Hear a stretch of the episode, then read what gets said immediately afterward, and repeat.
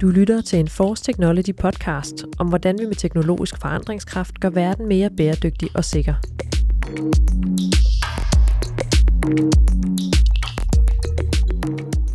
Når man bor tæt på andre mennesker, lægger man øre til deres liv. Man hører, når de trækker ud i toilettet, når de skændes, når de holder fest. Måske kan man endda høre deres hvidevarer summe, og man hører i hvert fald, når deres baby har kolik. De mange lyde kan være kilde til konflikt, for hvorfor skal de naboer egentlig larme så meget? Hvorfor tager de ikke flere hensyn? Det er omdrejningspunktet i dagens podcast, hvor vi blandt andet skal tale om, hvordan man som beboer oplever nabostøj, hvordan det påvirker forholdet til ens hjem, og hvad man kan gøre ved problemet. Jeg hedder Pernille Thorborg, og jeg arbejder her hos Force Technology, blandt andet som vært på den her podcast. Og med mig i studiet i dag har jeg Sandra Lori e. Petersen, der er antropolog og øh, som postdoc har forsket i nabostøj, og Rasmus Skov, der er specialist her hos Force Technology i vores afdeling for akustik, støj og vibrationer. Velkommen til jer begge to. Tak. Tak skal du have. Øhm, inden vi skal tale om nabostøj sådan mere generelt, så tænker jeg at lige vil starte mere specifikt med jer to. Øhm, Sandra, øh, har du nogensinde klaget over en nabo, der larmede for meget? Det, det er et godt spørgsmål, også at stille sig selv, når man arbejder med nabostøj. Altså, jeg har helt klart klaget over et par fester i tidens løb. Mm. Øhm, men det, jeg især kommer til at tænke på, når du spørger mig om det, det er faktisk, at jeg i en tidligere bolig klagede til en overbo, fordi jeg synes, at hun råbte rigtig meget og rigtig mm. ofte af sine børn. Mm. Og det var sådan set ikke fordi, at den lyd generede mig så meget, som at jeg simpelthen bare synes, at det var helt øh, hjerteskærende ja. for de her børn. Så der, der blandede jeg mig virkelig i overboens affære, kan man sige. Ja. Og hvad så med dig, Rasmus? Øh, er der nogensinde nogen, der har klaget over dig, fordi du larmede for meget? Øh, jeg har to, hvad hedder det, to klager. Øh, en, der er, jeg synes er meget berettiget, og en, der måske var mindre berettiget. Den meget berettigede, det var, da jeg var færdig med gymnasiet, boede hjemme i et øh, villaområde, øh, holdt øh, en fest, der helt sikkert var blevet lidt for stor, mm. hvor at øh, folk de havde øh, bare åbnet terrassedøren og flyttet øh, stor del af festen og musikken ud på, øh, ud på terrassen, der lå øh, fem meter fra naboens soveværelse. Ja, okay. Så det synes jeg egentlig var meget berettiget, at, at naboen han ringede ind og på en meget pæn, men bestemt måde sagde, den der fest, den får I lige flyttet indenfor og skruet lidt ned. Mm.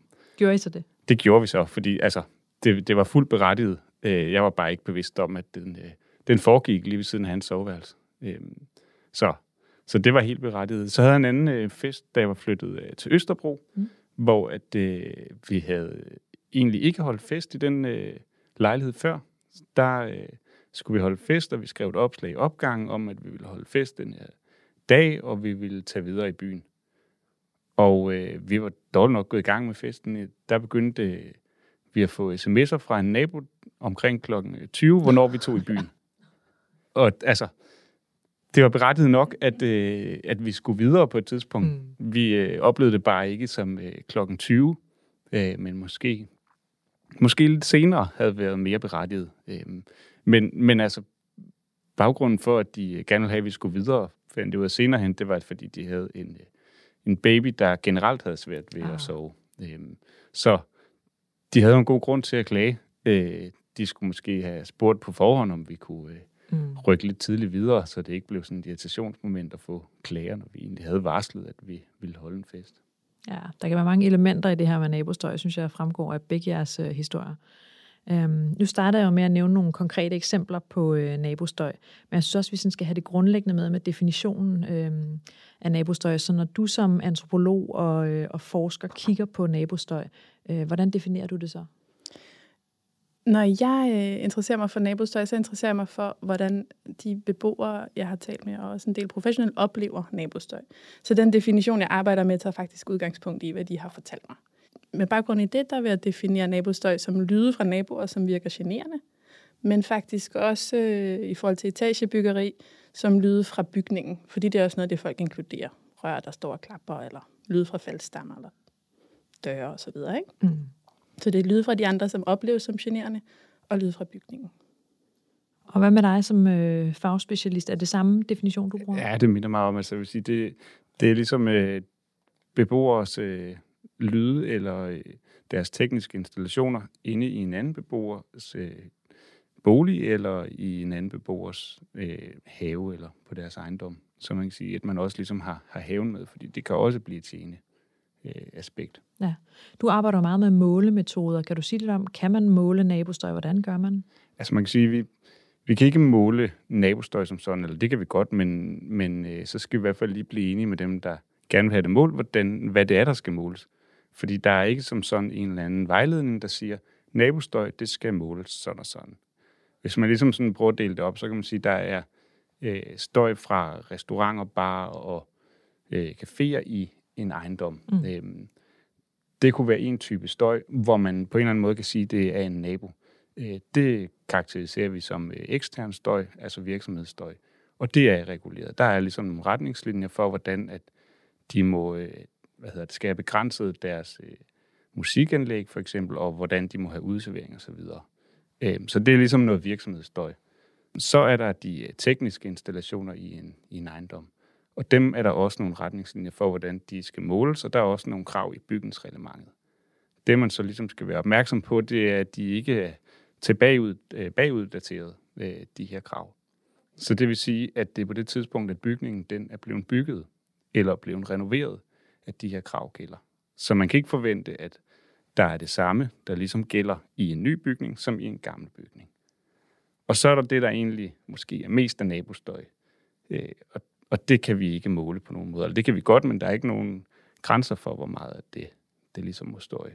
Vi, vi arbejder også meget med det her med, hvordan man korrekt øh, måler på det. Hvordan gør vi det? Jamen det er det, vi måler ikke på, på sådan øh, beboers adfærd.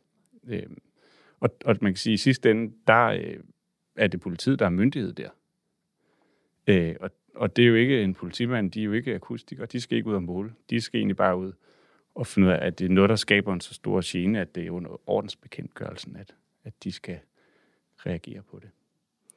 Sandra, nu er Rasmus lidt inde på nogle kategorier, men er, er der nogle kategorier, du arbejder med som forsker inden for nabostøj? Jamen fordi, at jeg interesserer mig for beboers oplevelser af støj, så interesserer jeg mig faktisk mere for, øhm, hvad er det, der gør, at lyden fra naboen kommer til at opleves som støj. Så hvad er tendensen i, hvornår en lyd bliver til støj for en beboer, kunne man sige. Mm. Og det betyder, at mit fokus ikke så meget på selve lyden, som på oplevelsen. Så frem for kategorier af lyde, så vil jeg nok tale om øh, tendenser i, hvornår man oplever lyde som støj.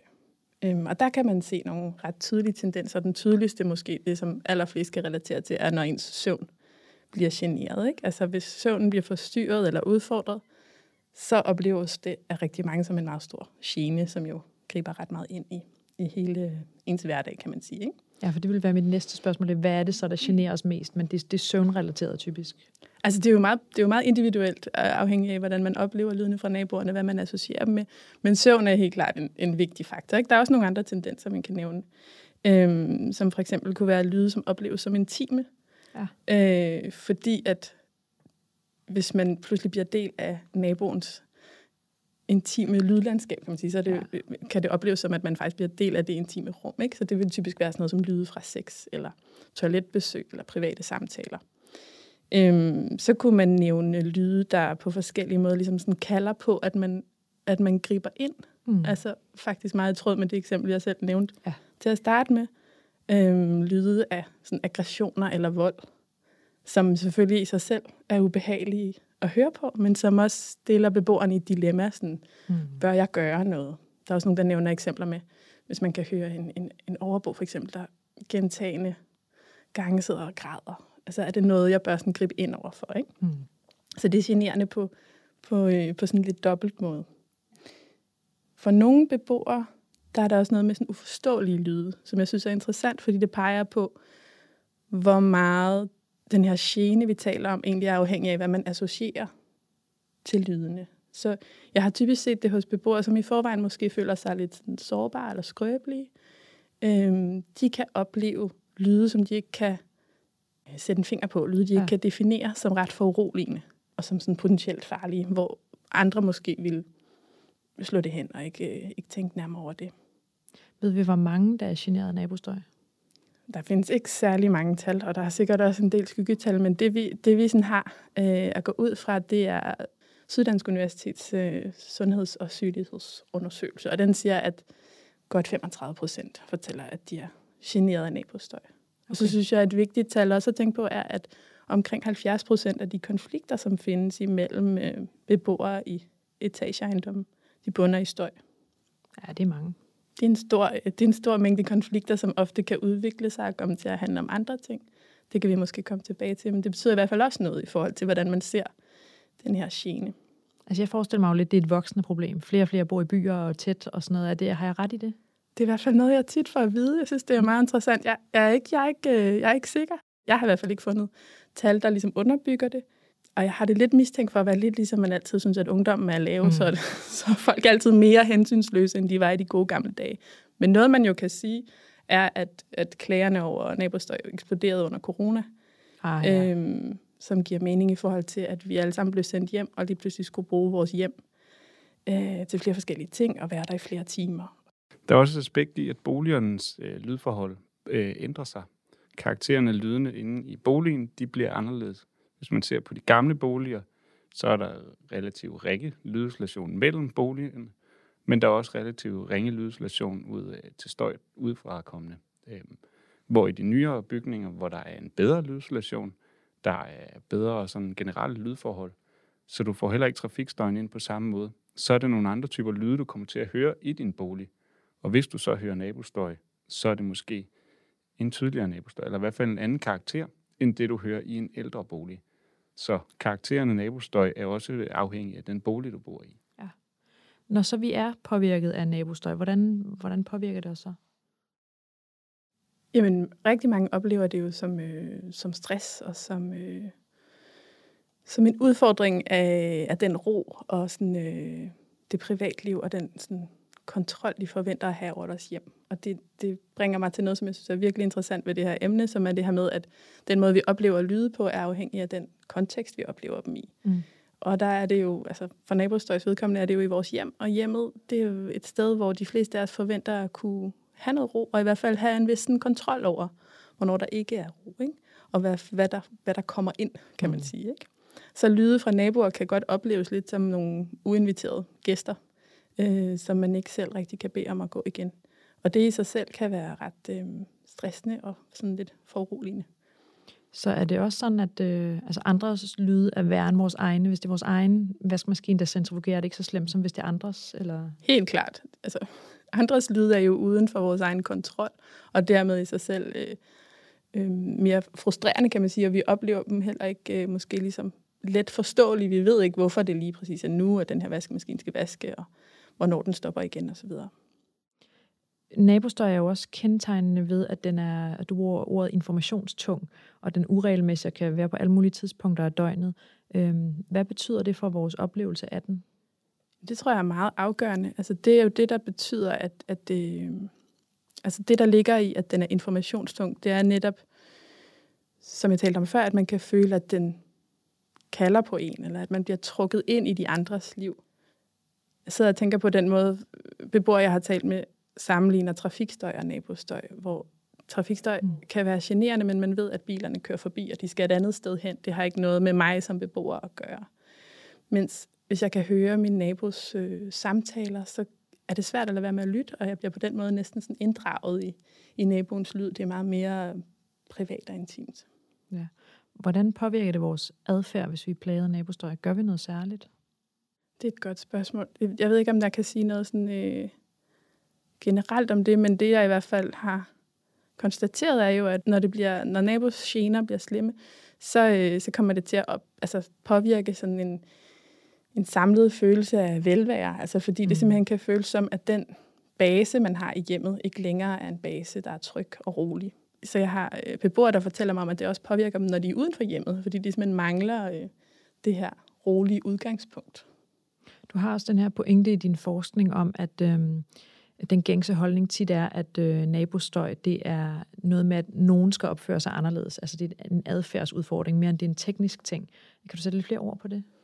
Jamen det tror jeg næsten, at det er det, der har overrasket mig allermest og været allermest tydeligt, at, at når vi taler om nabostøj, så forstår langt de fleste det som et adfærdsbetinget problem, kunne man sige. Ikke? Så beboere, der udsættes, altså der er generet af støj fra andre, de vil typisk enten tænke, min nabo øh, skal opføre sig anderledes, min nabo tager ikke hensyn nok og skal derfor opføre sig anderledes, eller jeg er selv ikke rummelig nok og må ligesom arbejde på min egen rummelighed. Det er meget få, der tager bygningens beskaffenhed med i deres overvejelser. Og det gør det til et problem, som bliver ja, så moralsk betinget, kunne man mm. sige. Ikke? Og som bliver svært at løse, især når det drejer sig om, om ældre bygninger. Det ved Rasmus meget mere om. Men her er der jo møder rigtig mange mennesker, som er generet af hverdagslyde fra deres naboer. Så det er ikke særlig nemt nødvendigvis bare at ændre adfærd. Nej, Rasmus, i Force Technology, fordi vi har akustikere og også nogen, som der er ansat, så øh, får vi jo henvendelser fra folk indimellem, der er plaget af nabostøj. Øhm, hvad går de henvendelser typisk på? Det, det er relativt sjældent, vi får øh, decideret henvendelser om nabostøj. Det, de, de kommer andre steder hen. Øhm, og de kommer måske i højere grad til øh, beboerforeninger eller andelsboligforeninger, eller i sidste ende til, til politiet. Øhm, så det er ikke egentlig øh, de løsninger, vi så, eller de problemer, vi så ofte bliver spurgt ind til. Vi får typisk to typer henvendelser, når det sådan er nabostøjsrelateret. Den ene, det er øh, henvendelser, hvor folk ikke ved, hvad det er for en støjgene, de pludselig er blevet udsat for. Ved mange af de henvendelser, jeg har fået, der er det ældre mennesker, der øh, hører nogle for eksempel lavfrekvente lyde, som de ikke kan finde ud af, hvor kommer fra. Mm. Og det er meget ofte, vi heller ikke selv øh, kan, men, men man kan sige, den måde, vi griber det an på, det er ligesom at spørge ind og sige, er der sket nogle ændringer i jeres øh, tekniske installationer? Er der udskiftet et fyre eller, eller lignende øh, for nylig? Og det kan være årsag måske. Men så er der også dem, hvor at det egentlig er et nabostøjsproblem, og det er mere de tekniske øh, løsninger, de spørger ind til. Altså, hvad skal vi gøre? Hvordan får vi det her øh, begrænset med, at typisk, hvor de søger at øh, få øget lydstationen mellem deres bolig og naboens bolig. Og, og der har vi så nogle forskellige typer løsninger, og man kan sige, det afhænger også af, hvad det er for en bygning, man, man er i. Der er der i øh, SBI-anvisninger nogle forskellige beskrivelser af forskellige løsninger, afhængig af, hvad det er for nogle typer bygninger. Men man kan sige, sådan grundlæggende, så hvis det er gennem væggen, at problemet er, så vil det være at lave en forsatsvæg, for eksempel, at, at vi skal foreslå dem. Hvis det er noget, der kommer øh, op igennem gulvet, så, øh, så vil det være noget med, at, at underboen skulle måske øh, have, have et nedsænket loft. Øhm, hvis det er trinlyd, man hører over, ovenfra, så vil det være at sige, øh, kan du lokke øh, overboen til at installere et øh, trinlyddæmpende gulv. Alternativt, så kan du selv lave et nedsænket loft. Og, og det, er, altså, det er ligesom nogle sådan generelle løsninger, der allerede er beskrevet, men det er ikke altid folk så er klar til at udføre de løsninger. Og det er jo typisk, fordi vi kommer med nogle forbehold og siger, øh, I kan lave den her løsning, men vi kan ikke garantere, at det fjerner problemet. Nej, for hvor meget hjælper det så? Hvor meget kan vi hjælpe dem faktisk? Jamen, det, det er meget, meget individuelt øh, fra bolig til bolig. Øh, nogen, der vil man godt kunne lave en løsning, der egentlig øh, fjerner størstedelen af problemet. Andre gange, så vil man kunne lave en løsning, der begrænser det. Men, men så kommer man også typisk ind i at sige, okay, hvis du skal lave en rigtig god løsning, så tager den altså kvadratmeter fra din egen bolig. Så øh, kommer der en væg, og det er ikke bare noget, du klister direkte op på. Det skal være en, en fritstående forsatsvæg, for eksempel. Og så tager man nogle kvadratmeter på gulvet. Øhm, hvis det er, fordi man skal lave en øh, trinlyddæmpende belægning, så vil man skulle ind og lægge et nyt gulv på. Øhm, og det er typisk også pladskrævende. Så kommer man kampolage med paneler, måske med stikkontakter og med døre og sådan. Og det er, det, det er rimelig omfattende. Og det hjælper typisk ikke den øh, bolig, der ligesom udfører den her. Det vil være underboen, der får hjælp af det. Og så er der loftet, og der hører man specielt tit i, øh, i de ældre øh, ejendomme, hvor vi siger, så skal I lave et nedsænket loft, og så siger de, men så, så går det ud over min stuk. Så kan jeg ikke se min stuk inde i min, øh, min lejlighed. Og, og så er det jo et spørgsmål, om de løser, eller om de reelt set laver løsningen. Øh, det ved vi meget sjældent. Så det er i virkeligheden ikke så lige til bare lige at fikse problemet? Nej, og man kan sige, vi kan jo øh, vi kan ligesom beskrive nogle generelle løsninger, det er den ene tilgang, eller vi kan komme ud og måle, øh, hvad er forholdene egentlig? Hvad er det for en lydsolation, eller hvad er det for nogle trinlydniveauer, der er i den her bolig her? Og det kan vi så gå ind og sammenligne med for eksempel med nogle lydklasser og sige, det her det er som forventet, eller det her det er øh, måske ringere.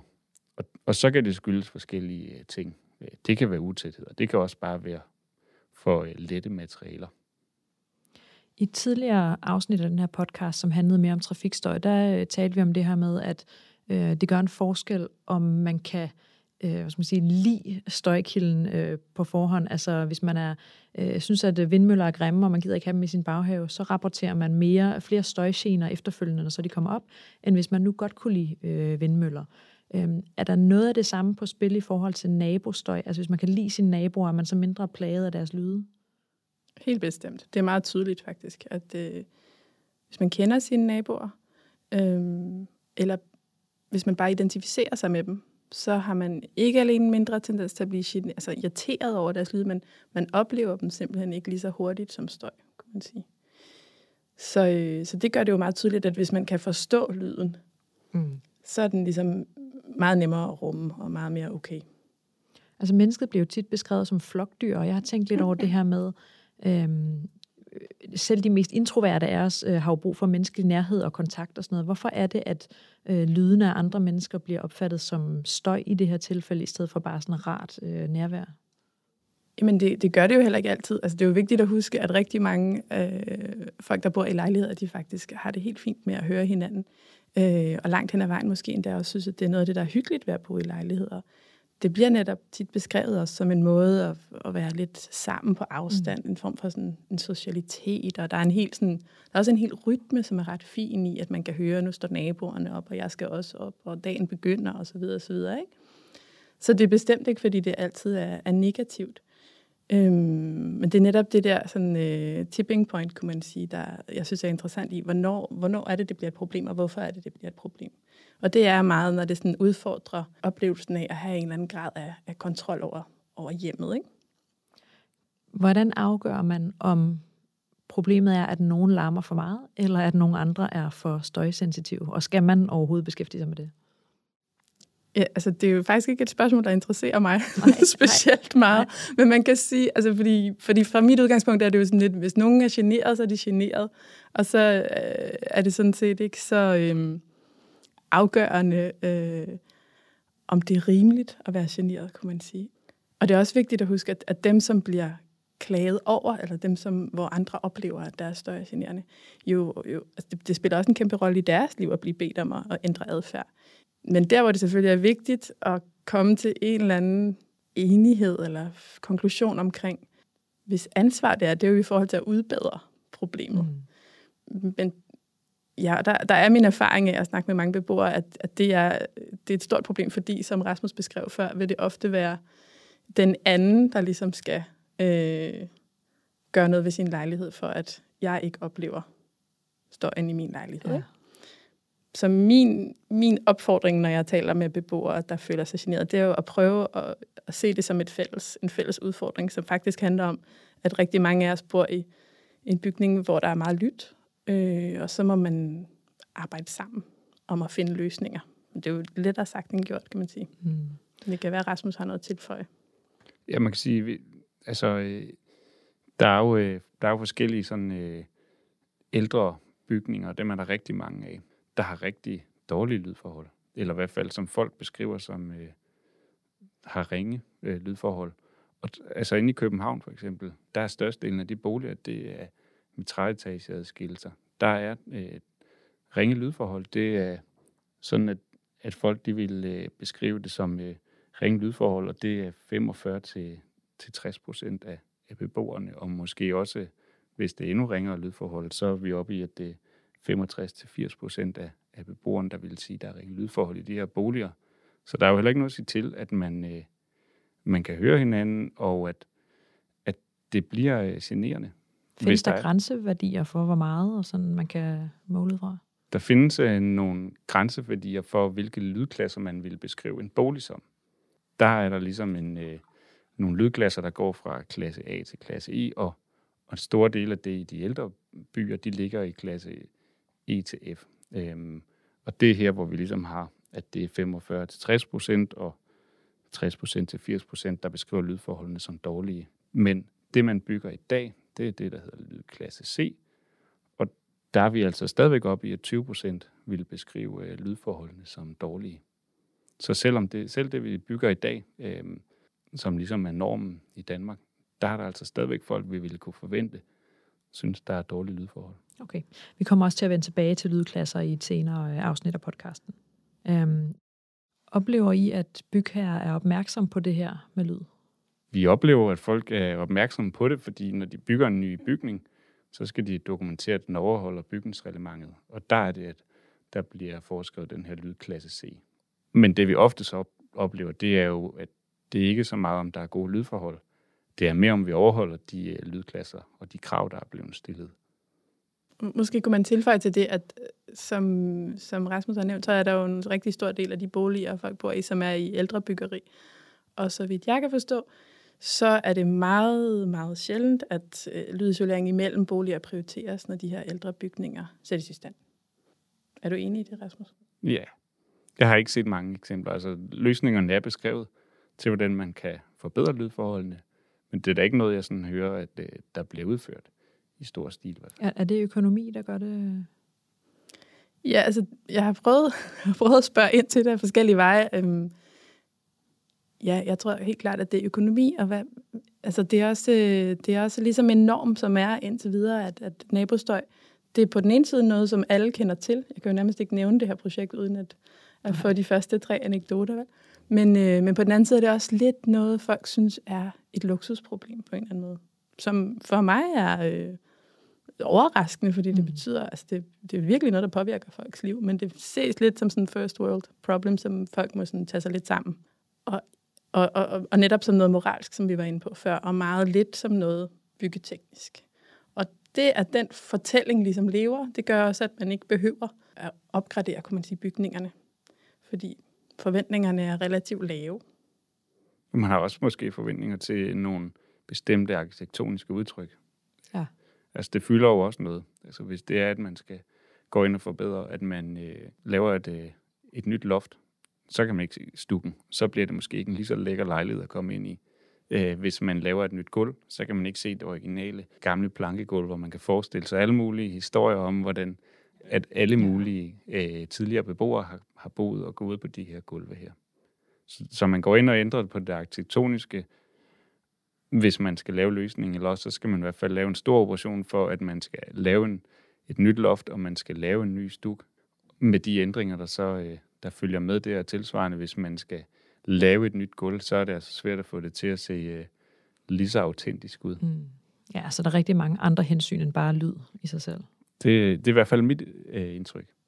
Men det, man kunne sige i forhold til det, er også, at hvis folk var lidt mere bevidste om, at det så var den prioritering, der blev lavet, så kunne det måske give dem en større um, tolerance over for de andres lyde. De kunne sige til sig selv, okay, jeg har prioriteret at beholde min stuk, så nu prøver jeg at... Nu, nu bliver jeg ikke overrasket, når jeg kan høre overboen. Der er en forventningsafstemning, som også kunne måske hjælpe et lille stykke hen ad vejen en af måske de særlige udfordringer ved nabostøj er det her med, at det sådan er et dobbelt problem. Altså der er både støjen i sig selv, og så er der konflikten, der kan vokse ud af det. Øh, hvilken del er sværest at løse? Kan man snakke om det? Man kan i hvert fald godt tale om, at det er et dobbelt problem, og at begge aspekter kræver, øh, kræver opmærksomhed. Ikke? Så man kan jo sige, at selve støj, Genen, den kan man løse igennem nogle praktiske foranstaltninger, som Rasmus ved mere om, og man kan måske også løse den ved at lave nogle aftaler med sine naboer. Men mm. øhm, hvis konflikten omkring støjen får lov til at udvikle sig, kan den jo i sig selv altså vokse og blive til sit helt eget problemfelt, kan man sige.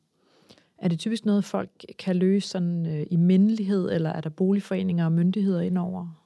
Altså, det er, jo, det er jo ikke noget, vi sådan har tal på, hvor meget folk løser selv, og hvor meget der ligesom kræver en eller anden form for mediering sikkert også, fordi der er jo rigtig meget, der foregår i det helt almindelige hverdagsliv, hvor folk snakker sig frem til gode løsninger. Men altså, jeg ved fra, fra boligforeningerne og også fra, fra lejerorganisationerne, at der er en del beboere, som ligesom henvender sig, hvis de bor i almen boligbyggeri eller i leje, lejlighed, til, til de her øh, organisationer i håbet om, at en formel klage ligesom kan fikse problemet. Og det kan de meget sjældent. Altså fordi fordi det faktisk rigtig ofte handler om de her hverdagslyde, som, som der ikke er noget øh, odiøst i i sig selv. Øh, så, så er det rigtig svært at løse af juridisk vej. Så ofte ser vi desværre, at de her formelle klager, de optrapper konflikten i stedet mm. for at løse den. Hvis vi så vender tilbage til sådan de tekniske løsninger, øh, Rasmus, det må også gøre en forskel, hvad for nogle materialer man bruger, altså hvad for et rør er det, man har til faldstammen og sådan noget.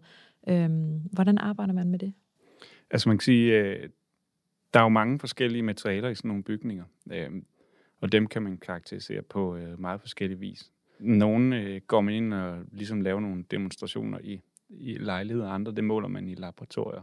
Lidt afhængig af, hvad det er for en type problem. Øh, I forhold til en faldstamme, der handler det i høj grad om, at, øh, at man installerer den mest hensigtsmæssigt. Hvis den nu er installeret i en, i en ældre bygning, så vil man øh, i nogen grad kunne indkapsle lyden og ligesom sige, okay, vi ved, at den her lyd er, vi kan ikke fjerne faldstammen, øh, vi kan ikke installere den betydeligt smartere, men vi kan i hvert fald sørge for at lydisolere den, så lyden ikke udstråles ud i, i boligerne. Men bliver der lavet øh, lydsvaghedstests af, af materialer?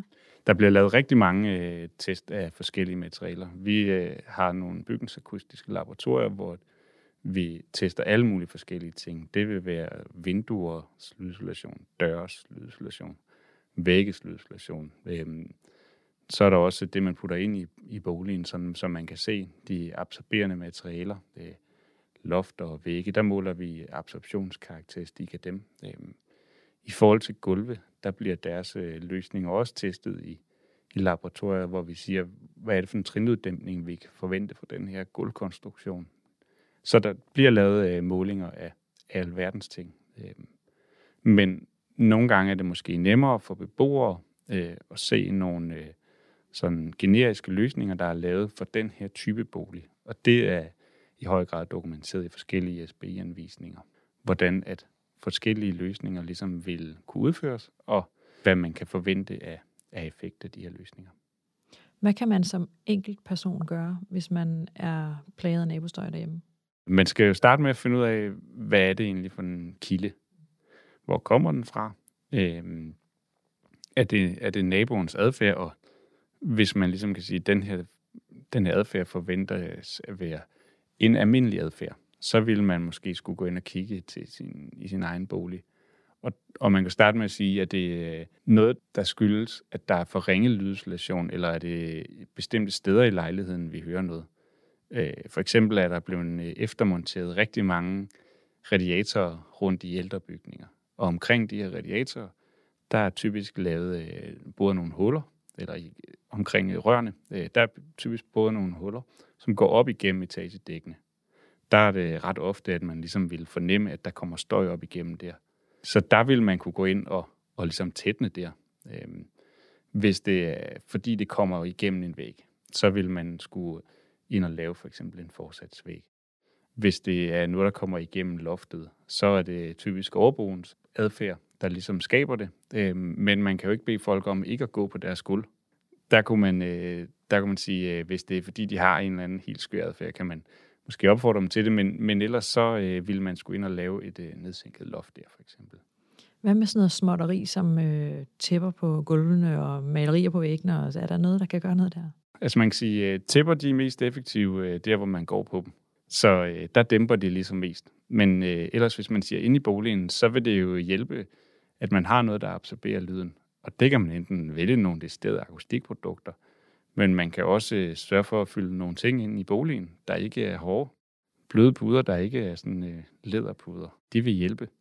Det samme med en stor væg, øh, hvad hedder det, eller bogreol fyldt med, med bøger den vil øh, lydisolere ind mod, mod øh, naboen, hvis den står op ad væggen. Øhm, og samtidig, hvis den ikke er super hårdt pakket, så vil den også skabe nogle absorberende effekter. Sandra, hvis du også her til sidst sådan skal give et godt råd, altså hvis man er plaget af nabostøj, hvordan vil du sige, man skal gribe det an? Jeg vil sige, at man skulle prøve at finde en kombination af nogle praktiske løsninger, og så en dialog med sin nabo. Fordi, øh, ja, som jeg kom ind på før, så, så vil folk nogle gange gerne undgå den her dialog, fordi den kan være rigtig svær. Men det er meget svært at, at finde frem til gode løsninger, tror jeg, uden, øh, uden at tale med hinanden, desværre, eller heldigvis måske. Så, øh, så jeg vil prøve at se, om der er nogle praktiske ting, man kan gøre, og det kan jo være alt fra sådan en meget omfattende forbedring af lydisoleringen, eller øh, tæpper, puder og bøger, og så prøve at finde frem til med naboen, om man kan om man kan finde nogle gode aftaler, om man på en eller anden måde kan snakke sig frem til nogle tidspunkter, hvor man gerne vil have ro, og nogle tidspunkter, hvor, hvor, øh, hvor man måske ikke behøver ro. Og i forhold til den dialog, der vil det både være en fordel, at man har talt med naboen, inden man har støjproblemerne. Altså at man kender sin nabo en lille smule. så er den samtale meget nemmere at tage. Og det kan også være en fordel at tage udgangspunkt i, at vi altså bor i den her bygning og har meget lyt. Det er en fælles udfordring, vi har. Hvordan kan vi arbejde med det? Og så tror jeg, at det, altså det, jeg hører fra konfliktmalerne, er også, at rigtig mange bringer dem ind i, i de her nabokonflikter meget sent. Og man kan med fordel bringe en konfliktmaler ind meget tidligt. Det har, en, så vidt jeg kan forstå, en rigtig god effekt. Og de kan mediere altså mange af de her konflikter meget tidligere, og på den måde finde frem til nogle gode aftaler. Jeg synes også, vi havde øh, i, i Sanders projekt, der øh, var der sådan nogle øh, lytteworkshops, vi, vi testede af, udviklede og testede af, øh, ude i, i boligforeninger, øh, som jeg egentlig også gav rigtig god mening, hvor at man ligesom bevidstgjorde folk om lydene i ens ejendom. Det var måske også en måde, hvor de ligesom blev klogere på, hvilke lyde øh, laver vi selv, og øh, hvordan lyder de hos, øh, hos naboerne. Og man kan sige, det var sådan relativt simpelt, at man, man øh, havde nogle typer øvelser, man skulle gentage i, øh, to lejligheder over hinanden, hvor det kunne være at gå rundt, og så var der nogen, der lyttede nedenpå, hvordan man, nedenunder, hvordan man gik rundt. Øhm, hvordan lød det? Så var der med at tabe nogle ting på gulvet, øh, lege med noget Lego på gulvet, øh, tænde nogle køkkenmaskiner og sådan noget. Altså nogle helt almindelige hverdagsting, hvor at man ligesom blev bevidst om, hvordan lyder det så øh, i, i, hos underboen. Øh, hvor man så skiftede om, så alle fik lov at både lave lydene og øh, få et forhold til det, og også øh, høre lydene og få et forhold til det. Og det tror jeg måske også skaber en bevidsthed, som er vigtig i mange ejendomme, så man ikke bare tænker, det fordi, de er super træls, øh, mine naboer, men øh, det er bygningen, der også har nogle begrænsninger. Ja, så er vi tilbage til det der med netop at, at have forståelse for hinanden, og hvis man kender dem og kan forstå dem, så kan man bedre acceptere lydene. Ja, helt klart. Og, og måske også som boligforening eller ejerforening at se det her som en fælles problematik. Det kommer op en gang imellem. En gang imellem opstår der nogle, nogle sager omkring nabostøj. Hvordan kan vi foregribe det måske ved regelmæssigt at have en samtale om det? Måske kan vi bruge husordenen til at tale lidt om, hvad, hvad skal der stå for nogle, øh, for nogle retningslinjer her i vores fælles regelsæt om, hvordan vi gerne vil forholde os til nabostøj. Med baggrund i det projekt, som Rasmus nævner, der lavede jeg også en, en håndbog med nogle forskellige råd til, hvordan man kan gribe nabostøj an, både som almindelig beboer og som boligforening. Gode råd om nabostøj hedder den. Godt. Og den er ganske gratis. Og hvor kan man få fat i den? den er støttet af Realdania Grundejens Investeringsfond, må jeg hellere sige, og den ligger på blandt andet på den hjemmeside, der hedder nabostøj med o.dk. Okay. Jamen, det var da en god ting at øh, runde af på. Øhm, I næste afsnit af podcasten, så taler vi videre om støj i boligen, øh, og vi nørder helt ned i sådan noget med målemetoder, lydkrav og øh, kontrolmuligheder. Men for nu vil jeg sige tak til Sandra Lori Petersen og Rasmus Skov, for de gjorde os klogere på øh, nabostøj. Og tak til jer, der lytter med. Jeg håber, vi høres ved i næste afsnit af Force Technologies podcast om støj.